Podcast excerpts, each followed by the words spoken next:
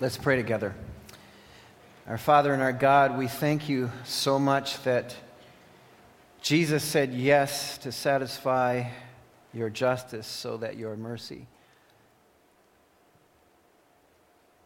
was satisfied and you could say yes to us and receive us into your family.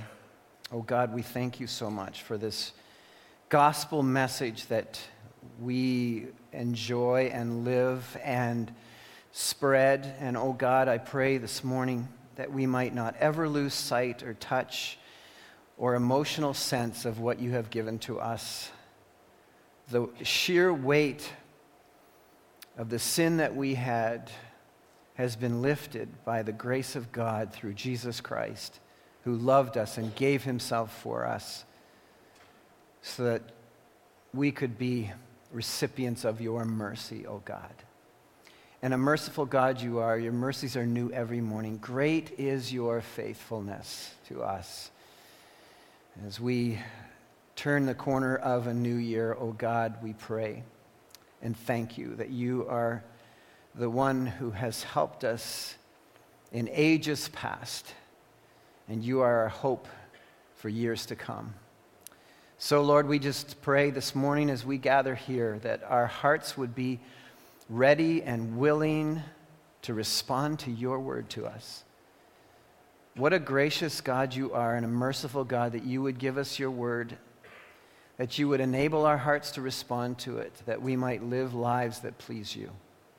And so, God, I pray that we might uh, recommit ourselves as we begin this year to a faithful commitment to you, O God, that you might be our all in all and that we might uh, be faithful servants and disciples of the Lord Jesus Christ as you've called us. This privilege of being called into your family, joint heirs with Christ, as we um, journey together as a church family. So, Father, I pray for your blessing. Thank you that you are the God who loves to leave a blessing with the people you love. We thank you for that in Jesus' name. Amen.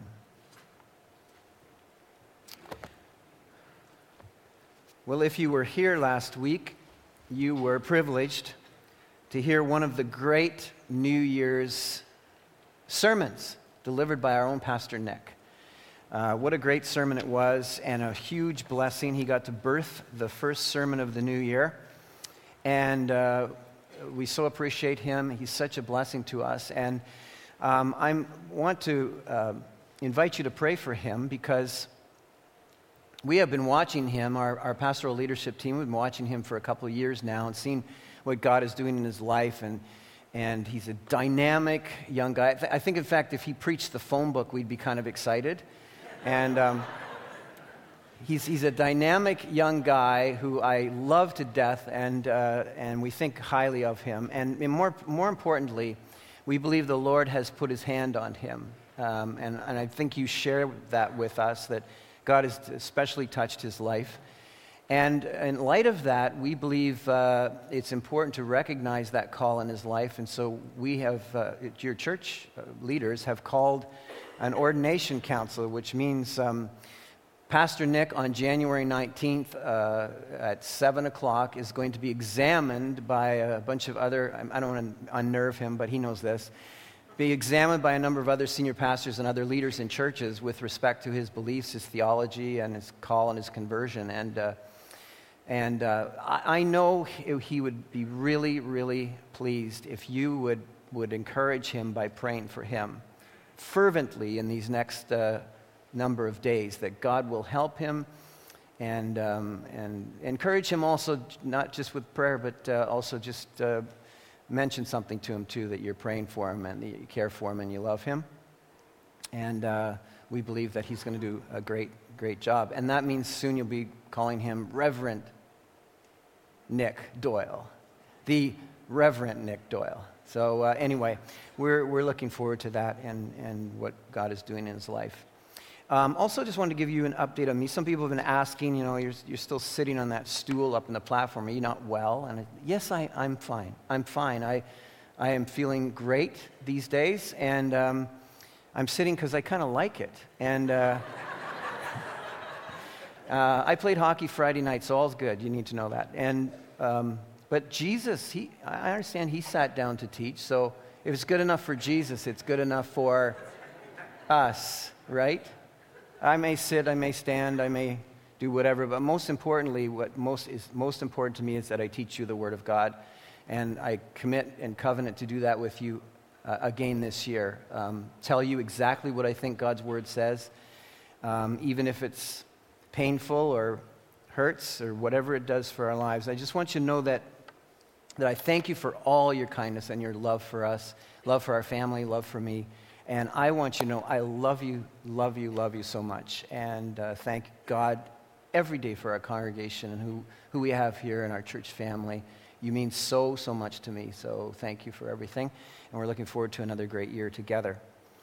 Um, I want to share with you the philosophical thoughts of a 90 year old philosopher who has been bringing philosophical thoughts to our children for these past 90 years since 1926.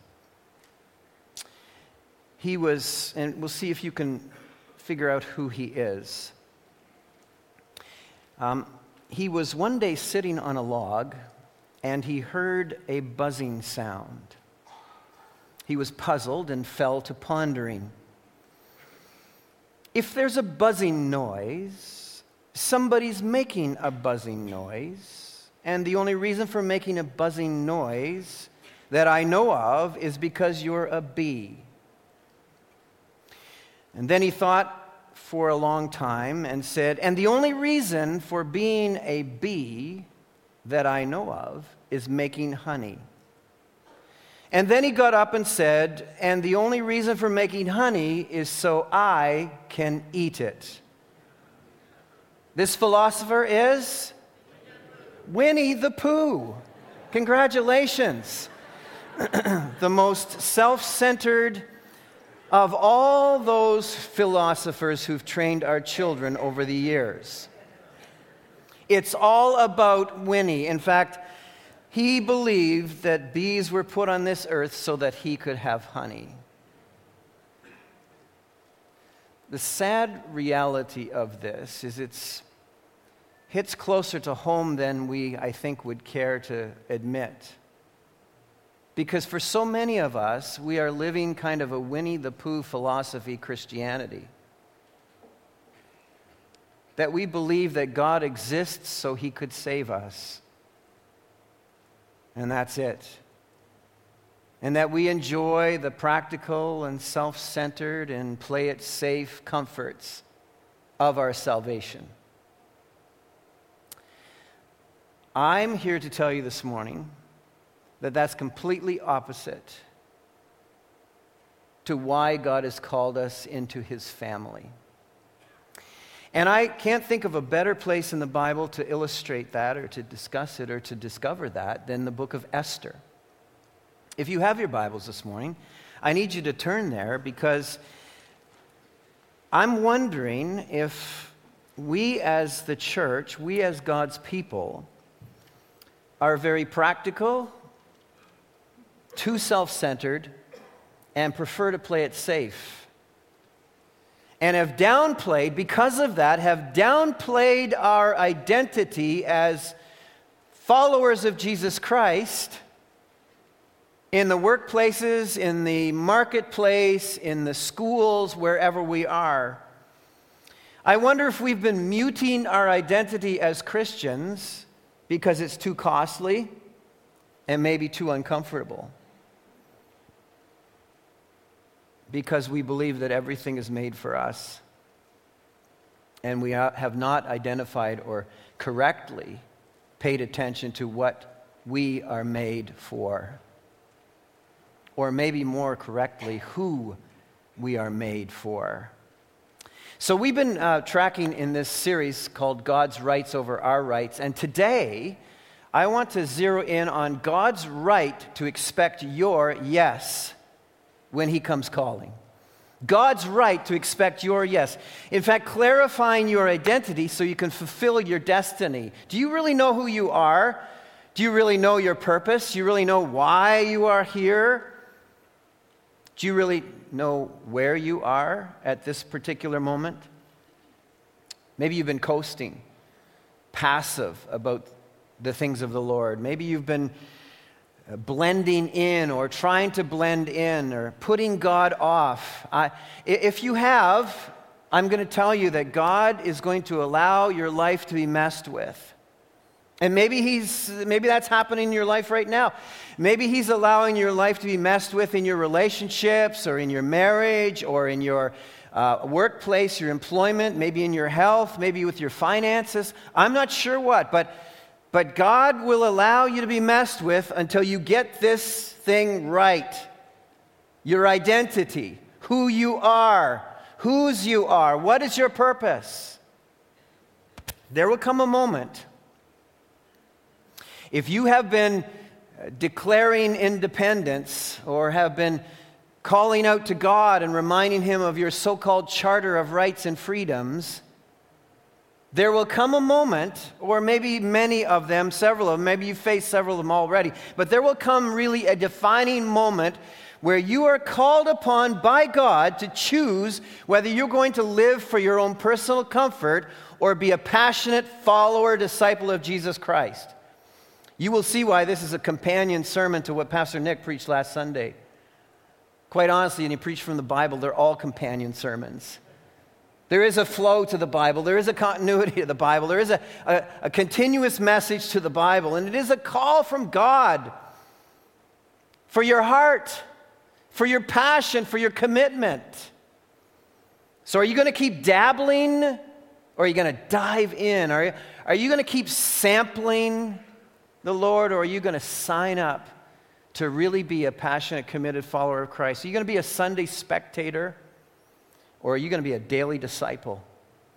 This is a, a time when, when you come to the front end of a year to really ask yourself those kinds of questions. Particularly if you say, hey, you know what, I was dissatisfied with where things went spiritually in my life last year. I wasn't really there with, with where I think I could be.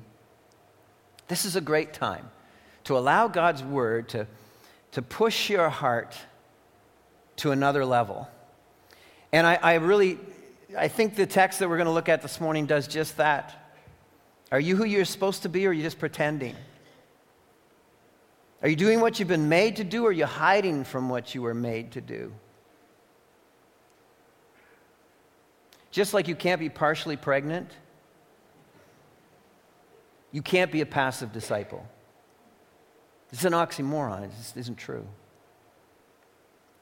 Christ's mission is to be fully formed in you. Can, can you hear that again? Christ's mission is to be fully formed in you. That means that the, the process of this journey, the work of this journey that God has you on, is toward the fullness of Christ formed in you so that when we look at each other, when others look at us, they are looking into the face of Jesus Christ. So, how's it looking in the mirror these days? Who's looking back at you? Jesus? Or so much of you? Well, let's, uh, let's look at the text. If, if, if I understand um, this story of Esther, and we kind of pushed out an email blast to you this, this week to invite you to read the whole book because you just don't give me enough time to preach you the whole book. So I, I'm going to have to pick and choose here, and you're going to need to know the story a little bit, but I'll do my best to help you with the story. To try and orientate ourselves to the time that this is. Remember the last several weeks, we've been talking about Isaiah and the prophecies of Isaiah. Remember, Isaiah told the people, told God's people, the Jews, he said to them, You can pick Emmanuel or Tiglath-Pileser III. God with us or the Assyrian king. And they picked TP third. If you pick him, you are going into exile. Well, Within several years, the 10 northern tribes of Israel were assimilated into the Assyrian Empire. 722 BC. They didn't pay attention to Isaiah's, Isaiah's prophecies, they ignored him, continued in their sinful ways, disregarding God, being, being passionate about their faith, ignoring God, not choosing this watershed moment of choose God or choose, they chose themselves. And so, as God had warned them, they went into exile, into Assyria. Basically, the 10 tribes of Israel that went into Assyria, the northern tribes, have been dispersed into the nations and never reformed to this day. Now, the two southern tribes that were remaining, Judah and Benjamin, were, were also told by Isaiah, choose Emmanuel. But they didn't. 120 years approximately later than that, they went into captivity to the Babylonian Empire, about 605 BC. And as the prophets had told them, they would be in exile for 70 years, and they were in the kingdom of Babylon under Nebuchadnezzar and other rulers. We get to this moment here in Esther 30 years after that, approximately. By this time, Persia has dominated the Middle Eastern world. They've conquered Babylon, and now Persia's in charge. So, this is about 100 years after the exile of the southern tribes. And you have Jews now exiled, scattered over Persia. By the way, we were, Babylonians were Iraq, and now Iran is in charge. The Persian Empire was quite extensive. In fact, it says in the text here that, that it covered from India to Ethiopia, greater than the Babylonian conquest and empire. You have Jews scattered throughout Persia and throughout Babylon, and you also have Jews who were allowed to return to Jerusalem. You have them scattered all over. But in this particular setting, in the setting of Esther, they are in the capital of Persia, Susa. This is a story about the capital, Susa. So Isaiah had warned them, and they cycled into exile. Ironically, this story, Esther, explains to the Jews the uh, genesis of their feast called the Feast of Purim, which means the feast of, ironically, the Feast of Luck, or the Feast of Dice, or the Feast of Good Fortune. Uh, the book of Esther never mentions God directly. It's one of those strange anomalies in the scriptures. In fact, there's been much critique and, and, and much uh, uh, discussion about the book of Esther and its uh, legitimacy to be placed in the canon of scripture. But for any of you who've read the story, you realize that while God's name is not mentioned in the book of Esther, He is everywhere present in what's going on. And frankly, it's one of those great books to drag out and talk about at the beginning of a year because you know, so regularly in our lives, we can't maybe see the presence of God directly in our lives, but He is everywhere in the background, influencing and impacting and directing our lives. He is. And Esther gives us that assurance that God has got you, regardless of what's happening, what it looks like on the outside. That's an important story, important reality.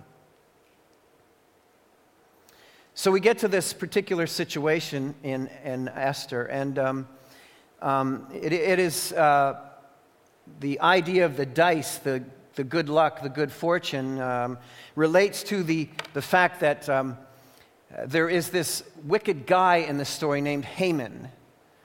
Uh, Haman uh, is a leading official in the uh, empire of Persia, and he takes a dislike to a Jew named Mordecai. Uh, he takes a dislike to Mordecai because he was given the right by the king to in, be so important in the, uh, in the culture that people are required to bow down to him. But Mordecai, being a Jew, refuses to bow down uh, to Haman. So Haman hates him and decides that he will kill him or have him killed. But not only will he have him killed, he decides he'll kill the whole race of Jews that he represents. So now you have this edict that is uh, uh, uh, endorsed by the leader of Persia, Xerxes, the king of Persia, who, um, uh, who offers this edict that there will be an ethnic cleansing of all Jews from India to Ethiopia. There's a, another story going on whereby the king, King Xerxes, decides that he will give out discovery passes for 180 days to his greatness. If you open up your Bibles and you notice in the first chapter that the story begins this way for a full 180 days, verse 4 he, meaning Xerxes, displayed the vast wealth of his kingdom and the splendor and glory of his majesty. As I started to read this story, and I read wherever a, a human being describes his glory, his majesty, and his splendor, I always go, oh, oh, not a good idea. There is only one in the universe that can talk about glory and majesty and splendor, and it's not a man or a woman. It is the Lord of glory and He alone. So when you read this, you realize, oh my, the uh, kingdom of Persia is now maybe going to face some reckoning. So he decides to hold this 180 day giveaway, discovery pass to his greatness, and then hold a special seven day party after that. When you've conquered the world, you can throw parties. And so he did. His queen, by the name of Queen Vashti, decides to have a spa and a, and a, a pedicure day for, her, for all the girls. It's in the text. Well, maybe not exactly like that, but it's sort of in the text. King Xerxes decides, as the wine is flowing and the drunker he gets, that he's going to parade his gorgeous queen in front of all his buddies so they can say, Eat your hearts out, boys, look who I have. And she refuses to accept his summons. Imagine a woman rejecting the command of her husband. Would ne- such would never happen. She gets all feminist on us and uh, the fur starts to fly. I'm not making this up. She refuses the king. So in verse 18 of chapter 1, it says, This very day the Persian and Median women of the nobility who have heard about the queen's conduct will respond to all the king's nobles in the same way. There will be no end of disrespect and discord. The guys get nervous if the queen can rebuff the king, then all of our wives are going to rebel against us. So the solution is offered in verse 22. The king, verse 21, and his nobles were pleased with this advice they got. So the king uh, did as Memucan proposed. He sent dispatches to all parts of the kingdom to each province in its own script and to each people in its own language, proclaiming in each people's tongue that every man should be ruler over his own household. End of sermon. Now, that's the way to start a year. Well, so that the ladies will stay with me, we have a lot more to talk about this morning. I want to share with you that there are three crises. If, if we are understanding this text right about our identity and clarifying our identity, there are three crises that each of us are going to face in our life on the route, on the journey to clarifying our identity. And the first one is this, and it's, it's interesting how this little domestic scuffle God used to deal with the first one. The first one is the assimilation crisis you will face an assimilation crisis. Your salvation is purposeful, even if you are intending to hide from its purposes. What we all need to know in, in the backdrop of all that I've just t- told you is that the king, king Xerxes is so um, angry with his wife that he deposes her as queen. She's no longer allowed to come into his presence, and he decides to go looking for a new queen. The new queen that ultimately um, is his choice is a woman by the name of Hadassah. That's her Jewish name, at least. But she was hiding her Jewishness at the beckon of a man by the name of Mordecai, who was her cousin who raised her, probably because he thought she would never be accepted in the palace as the potential queen if, uh, in fact, she were identified as a Jew. So her name is Esther. That's her Persian name. Esther now becomes queen. She's beautiful. She's uh, the choice of King Xerxes. But in the, in the text, we read where she continues to hide her Jewishness. In verse 10 of chapter 2, Esther had not revealed her nationality and family background because Mordecai had forbidden her to do so, and the king couldn't care less about her ethnic background. She was just beautiful, and all he cared about is what was on the outside. In verse 20, it says, But Esther had kept secret her family background and nationality, just as Mordecai had told her to do, for she continued to follow Mordecai's instructions as she had done when he was bringing her up. The only way that a Jew could keep themselves uh, hidden is they must not have been practicing worship, they must not have been. Uh, uh celebrating the feasts of the Jewish uh, um, community, and therefore uh, basically, Esther was assimilating or blending into the pagan culture around her. And we are led to believe, of course, by this, the, by this story and by history and by reading Ezra and by reading Nehemiah, that the Jews were also assimilating into the culture that they were in exile. We know this because there's a lot of, of time spent in Ezra and in Nehemiah about the fact that the, uh, the, the families, um, the, the, Jew, the male Jews, were marrying women uh, from other uh, nationalities, other pagan races. Now, I want you to know right up front that God is not opposed to interethnic marriage. God is opposed to interfaith marriage. Throughout all of the scriptures, we are told to, to marry, but marry in the Lord only. And so the big problem here is that the Jews were marrying Persian women, they were marrying Babylonian women, they were marrying women from, all, from India to Ethiopia. And what we find out is that these women came with their language. And they were teaching their children their language, the language of the mother, not the language of the Jewish father. The problem with that is these children were learning, they were not learning Hebrew, they were learning the mother tongue of their mothers, which was separating them from knowing the scriptures of God.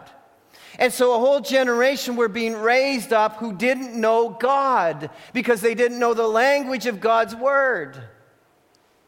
And it took this spat of a king and a queen for God to move the hearts of these pagans to cause an edict to be put forth whereby the male language, the language of the man in the home, would be the language that would be spoken. That's what comes out of verse 22.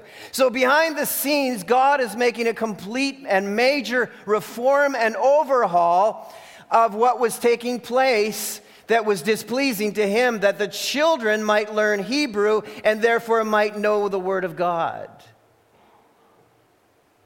all the while Esther's hiding her Jewishness because they were assimilating into the culture. And when we assimilate into the culture, we at least put our children at risk.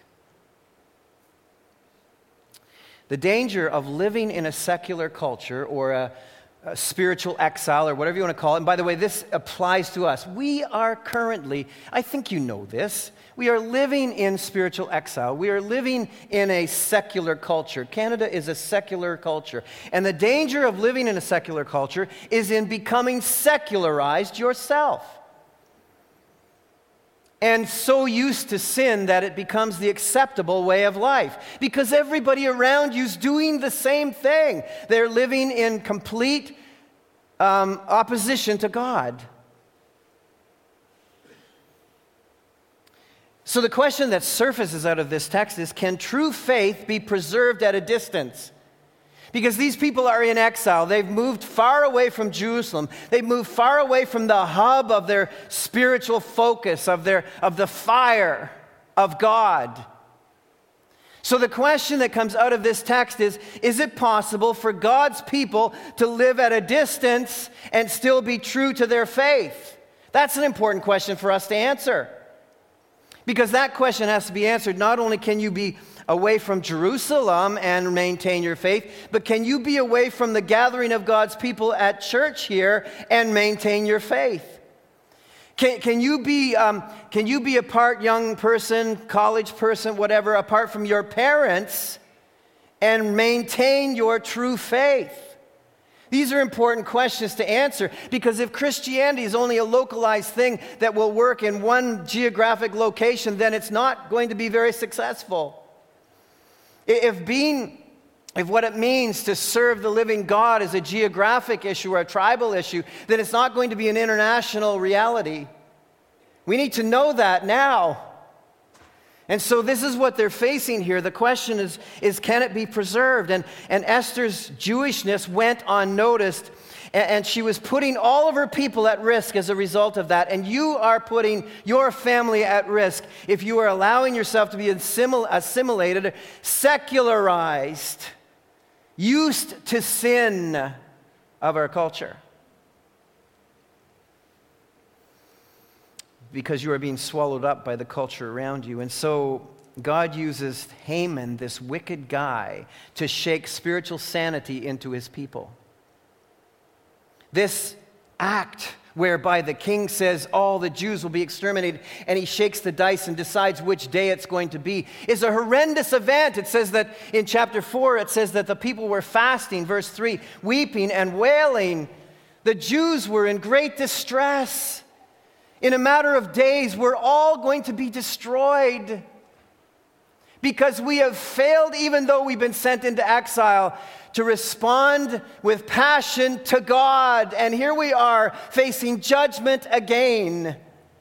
But this judgment was so that they would, spiritual sanity would be shaken into their lives, that they would up their God dependency game face.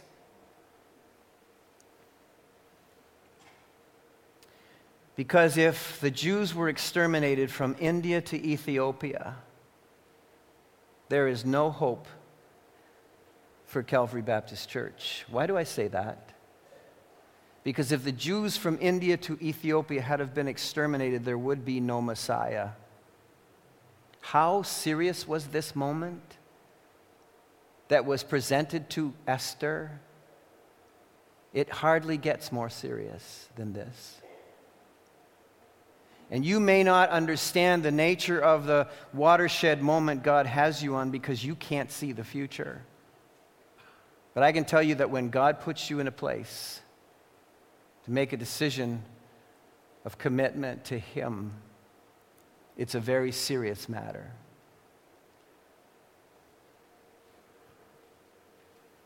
And if you are hiding, if you are allowing yourself to be assimilated into the culture, it will catch up with you and not in a good way.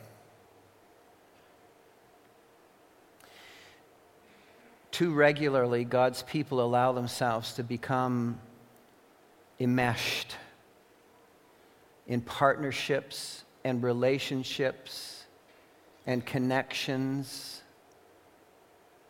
with the secular, with the pagan, that become extremely painful to disentangle, very uncomfortable to pull yourself away from those connections and relationships that you should have never made in the first place, those par- partnerships that you were never invited to make to fulfill your destiny in God. So it's better at the front end to do this. And I'm going to give you a statement. If you do not separate, you will assimilate. And I'm not talking about becoming insular or isolated from lost people. But I am talking about assimilating into the culture of lost people.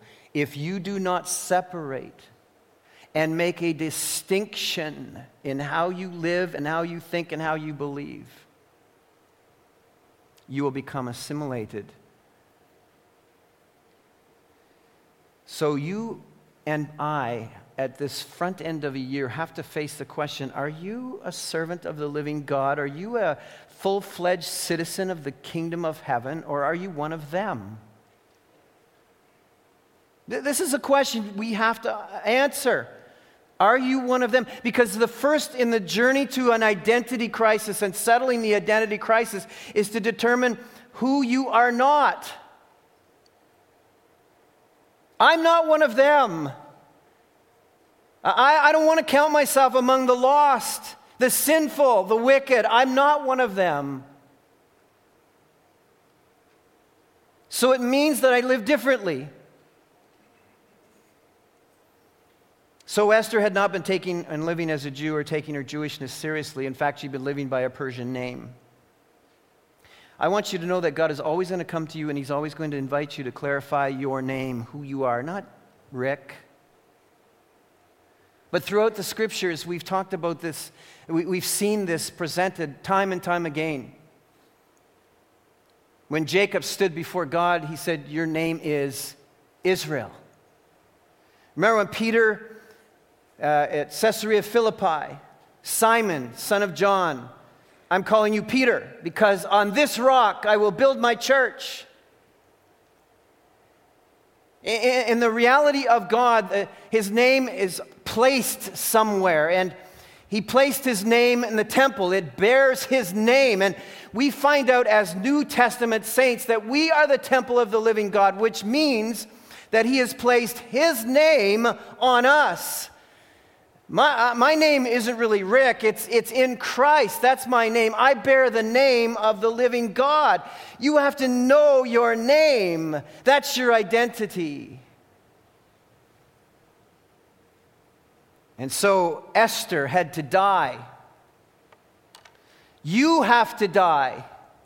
Rick has to die so that Christ will be fully formed in me, so that the name of God that I bear is expressed in my life. Deny yourself, take up your cross, and follow me. Is that what Jesus said? He's clarifying identity there. He's saying, Who are you? Are you going to bear the name of Jesus, or are you going to continue to carry your name and be self centered and it be all about you? That's what Jesus asks us. This is the very same thing that is presented to Esther. Esther, what's your name? You got to drop the Persian name Esther and go back to Hadassah because Hadassah now has to take the stage. Your people are at risk. The purposes of God are at risk. The living God and His name and all that He stands for is at risk. And make no mistake about it, Mordecai says to Esther, if you don't step forward and clarify who you are, Salvation will come from another place, but you and your family will die.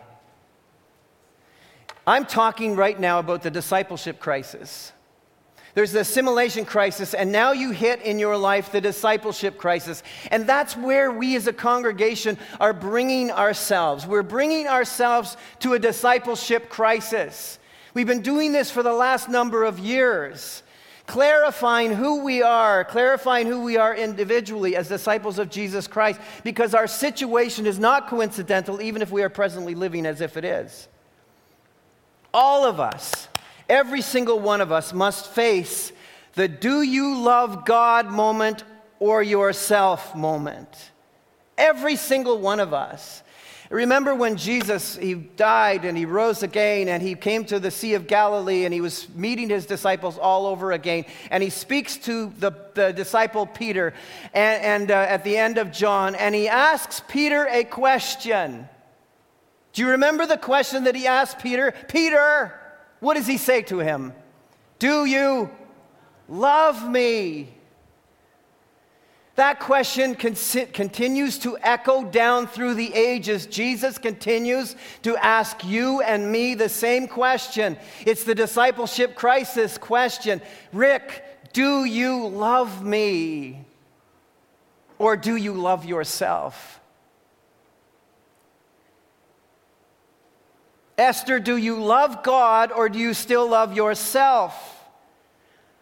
It's the moment of a disciple or being bypassed because you and your father's family will perish. Listen, you can't try to save that life or you will lose this life. Esther, if you try to save that life, the life of being a queen, hiding who you are, you will lose this life. And Jesus says the same thing to us. Whoever tries to save their life will lose it. But whoever loses their life for my sake will find it. Do you love me? Jesus says. Or do you love your life? Because if you love your life, you will lose it. But if you love me, you will find life.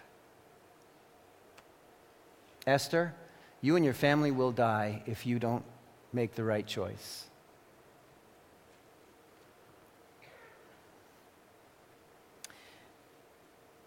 And the simple reason is this. And this is the New Year battle for our total surrender. God is forcing all of our faith out of the closet. That's what He's doing. And He's doing it with Esther. He's flushing her out of the closet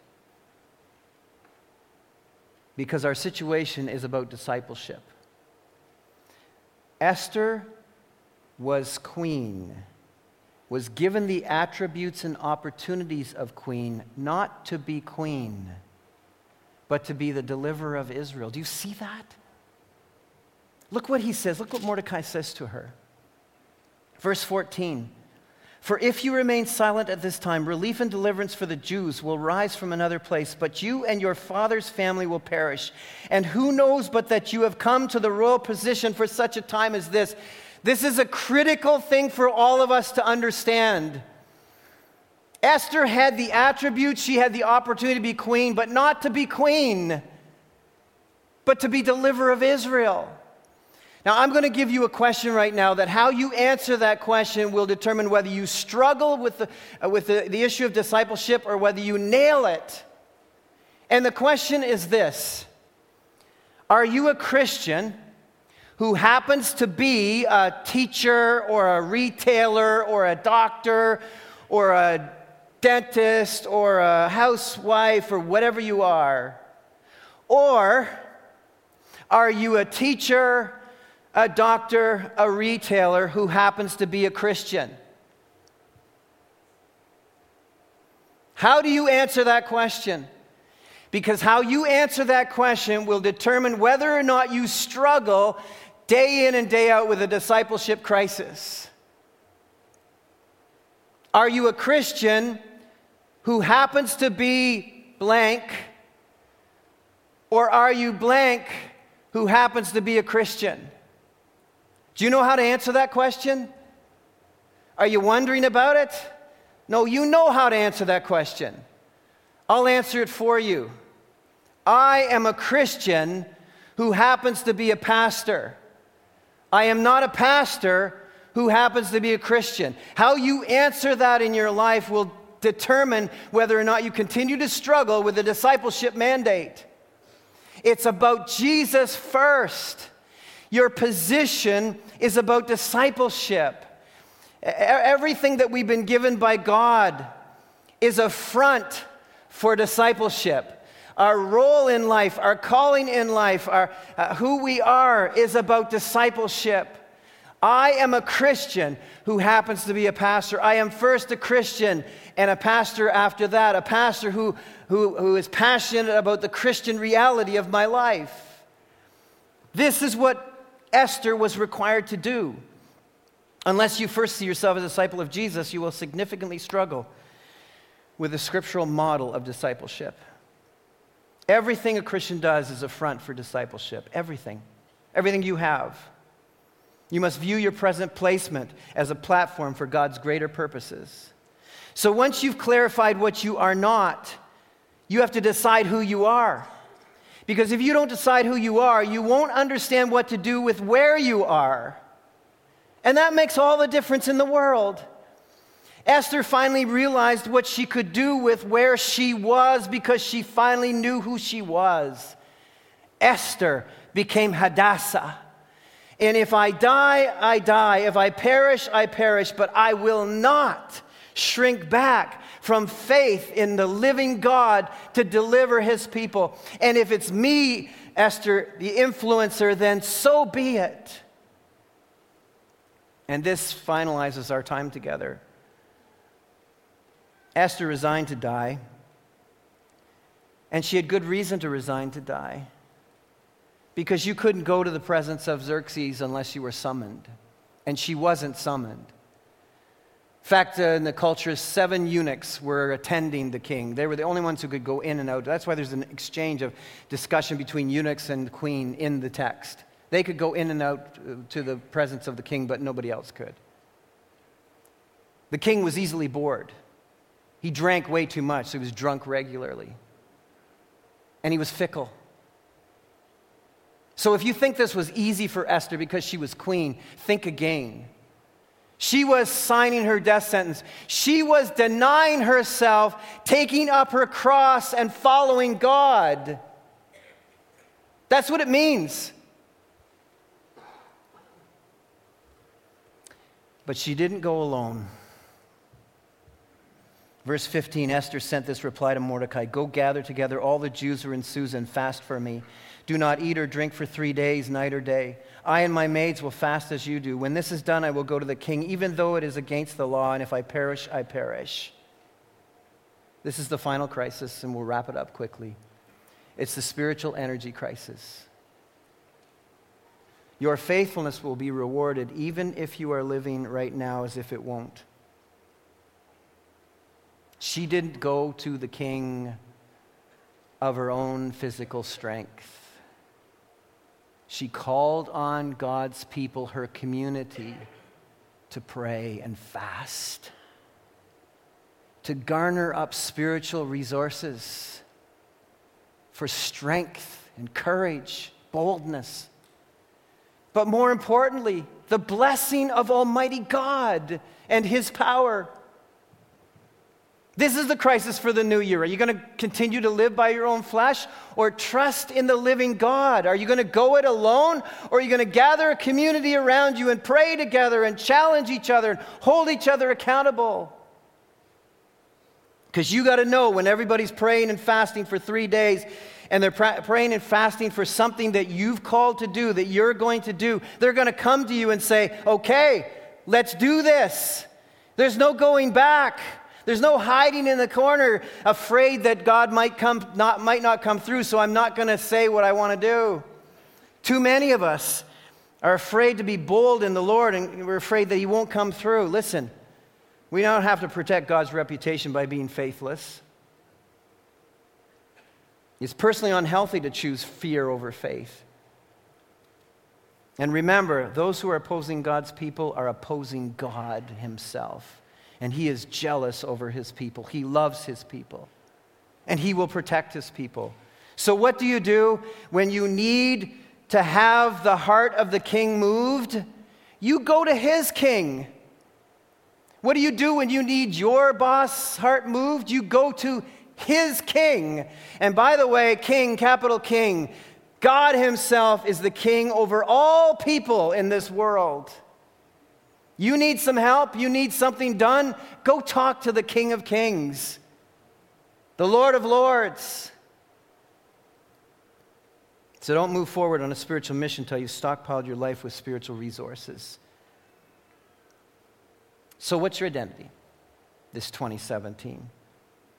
This settles the question of who you are, whose you are, and who you aren't. Are you going to be all in or are you going to shrink back? You're going to fulfill your destiny or play it safe, comfortable? You're going to wear your faith proudly like a uniform? The fact that nobody knew Esther was a Jew is not something that I encourage any of you to follow. If I went to your workplace or your place of learning, and asked people about you. And not once did they mention, well, they're kind of religious. They might not get it right. They, they seem to be very committed to God. If I didn't hear that, there's something wrong with our discipleship. You were made to matter and to believe that you matter and to believe that things matter and to believe that the way things should be matters. You were made for this. Who knows?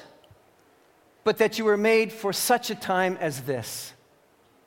Our Father, I pray and I ask you to strengthen our hearts in this crisis of life where you allow the mess of life to press spiritual sanity back into our lives. I pray that we will not ignore our moment to declare who we really are and to live it out with passion. May this be the year of discipleship, O oh God, throughout the mass of this congregation for your great name's sake. Amen. So, what is your identity crisis issue? What is God tapping you on the shoulder about this coming year? Maybe it's to come to Christ itself. Maybe you haven't come to Him. Maybe it's a matter of commitment to Him, serving Him. Maybe uh, it's baptism. Maybe you haven't been baptized. Maybe you, you, you need to speak to someone at your workplace. You haven't really identified yourself where you are as a, as a passionate follower of Christ. Maybe it's to be part of a small group ministry. I don't know what it is. Maybe be more passionate about God in terms of uh, your commitment to Him and finances. There are any number of things that are a discipleship crisis. For Esther, it was are you going to use your throne for your comfort or for your commitment to God? Now, you may be saying to yourself, you know, she's a queen. I, you know, she was in a powerful position of influence. I, I don't have that kind of a place in life. What, what, what difference does it make for, with me? Let, let me just share a couple of things with you about some names that'll sound very familiar to you. D.L. Moody, pastor of the great Chicago church, great evangelist, great man of God used to found, found a tremendous church and a whole education movement in theology. Led a man by the name of Wilbur Chapman to the Lord, who became an evangelist and was a great evangelist at Garden Pacific Mission. And at that Pacific Mission, he led a man to the Lord by the name of Billy Sunday, who was a baseball player for the Chicago White Stockings. Billy Sunday uh, became a passionate evangelist and led a, a person by the name of Mordecai Ham to the Lord. Mordecai Ham became a great evangelist, and Mordecai Ham led Billy Graham to the Lord. Billy Graham became a great evangelist, as you know, and has led many, many people to the Lord. But the story doesn't start there at all. The story really begins in Boston with an obscure, unknown Sunday school teacher by the name of Edward Kimball. Edward Kimball was working in his uncle's shoe store as a stock clerk. And from his place of employment, he met a guy one day by the name of Dwight Lyman Moody, and he shared Christ with him. And he became a great evangelist who led an evangelist, who led an evangelist, who led an evangelist, who led an evangelist to Billy Graham. The story began with Edward Kimball, a faithful, unknown name to all of you, probably, Sunday school teacher, who decided that his employment place was a front for discipleship. So, what are you going to do in 2017 by God's strength? He's got great things. When God comes calling, He knows the greatness of the future. How many thousands of lives have been changed because Edward Kimball was faithful in that shoe store that many years ago? Let's have a different 2017, okay? Let's offer our lives to God in a fresh way for whatever He has for us. Make that decision today. Father, I pray, I ask you to use our lives, give us boldness and courage. May we not settle for Winnie the Pooh Christianity, self centered, practical, safe. May we choose Christ and the adventure of giving our lives over to Him for great and glorious things. In your name, I pray. Amen.